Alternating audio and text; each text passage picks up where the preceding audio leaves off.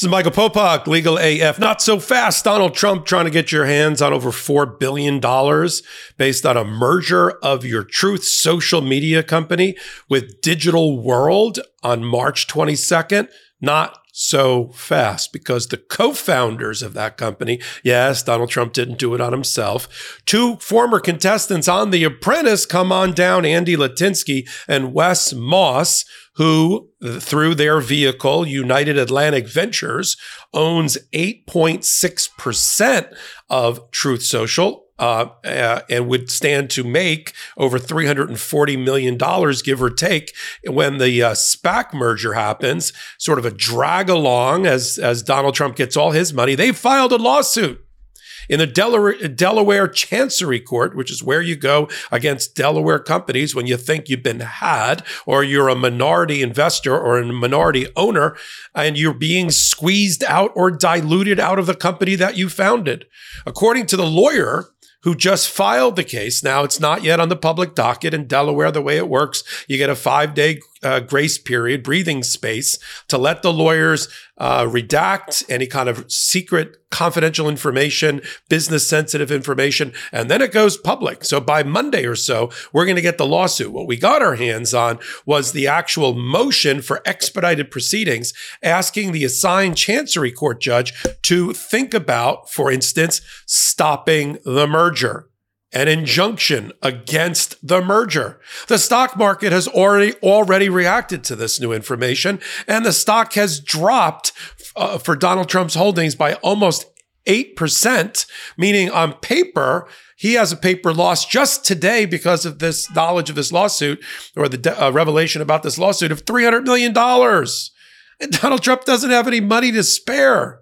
Joe Biden is out fundraising him 2-to-1. He's got almost $750 million worth of judgments against him, for which he doesn't seem to have enough money to post the bonds to stop the execution of those judgments. He was counting on this March 22nd date, when the merger of his Truth Social with Digital World would be complete, and he'd get his hands on 79 million shares at whatever the market price is at that moment.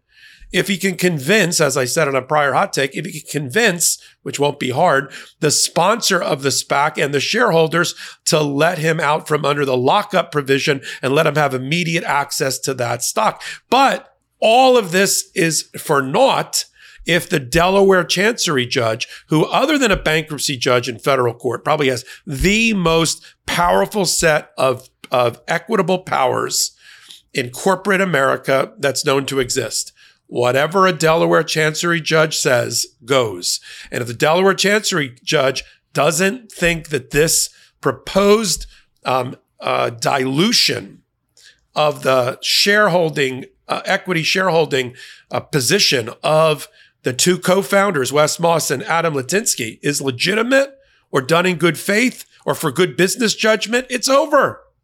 What they're arguing in their papers, again, I'm reading tea leaves a little bit from the motion that was filed, but what the lawsuit will obviously say is their co-founders, they were given, for their sweat equity of coming up with the idea, 8.6% of the stock, with 90% of the stock holding going to Donald Trump, but that's not good enough. Donald Trump wanted that 8.6% to go from them to Melania, from them to his children and everything else. 90% wasn't good enough for Donald Trump, especially now that it looks like they're sitting on a huge pot of money.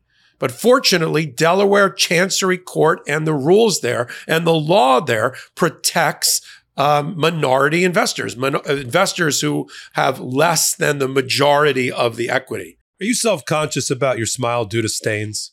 Are your teeth aging you? Popular food and drinks are known to stain teeth. Beverages like coffee and wine stain them over time. So what can you do to brighten your smile? Well, you should give Smile Actives a try. Smile Actives is safe, effective, easy to use, and will keep you smiling proudly. As you probably know because of all the videos we do, I'm a big coffee drinker, and over time I noticed my teeth lost some of their brightness that I was used to seeing. 97% of Smile Actives users in a clinical trial reported up to 6 shades whiter on average, all within 30 days. Simply add Smile Actives Pro Whitening Gel to your regular toothpaste. It's been formulated with PolyClean technology to boost stain removal and deliver active whitening ingredients into teeth's grooves and crannies to get better whitening. Smile Actives makes a teeth whitening gel that can simply be added to your toothpaste every time you brush your teeth. So no change in your routine, no extra time, and no more messy strips, trays, or lights. People will start commenting on your whiter, brighter smile in just days. Smile Actives is the whitening boost your favorite toothpaste needs to give you the smile you deserve. Visit smileactives.com/legalaf today to receive a special buy one, get one free offer with auto delivery plus free shipping and handling. That's smileactives.com/legalaf. Terms and conditions apply. See site for details. So their argument is Donald Trump, is trying to squeeze us out by doing a maneuver to dilute their percentage. Because in his SEC filings, Donald Trump's people have said they're going to increase the amount of shares that currently exist from 120 million shares to 1 billion shares. And if they reduce it to 1 billion and everybody is pro rata reduced, these guys are going to be reduced to about 1% of their position. The market is concerned. Stock market is concerned. That's why the stock today was down almost 15% before slightly recovering. And now the stock price is about 8% at the time of this hot take, 8% down, meaning Donald Trump on paper has already lost $300 million. Now, they tried to warn the market about this suit in their SEC filings, in their Form S-4. They listed that this lawsuit could be coming, that they completely rejected the argument that UAV, owned by Litinsky and Moss, these two former celebrity apprentice participants, have entitlement to either a service contract for the work that they performed or to have their shares not diluted.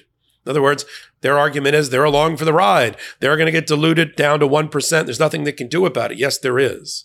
A Delaware Chancery Court, I've been in front of that court numerous times, can make the decision that none of that's going to happen because the board is not disinterested, because the independent directors that work under Donald Trump are not disinterested, that they are biased towards Donald Trump, that they are rubber stamp. This is what the Delaware Chancery Court hates. Rubber stamp boards that are buddies and cronies and golfing buddies of the majority owner, meaning that their independence and their judgment, which is required as a fiduciary under Delaware law, has been compromised.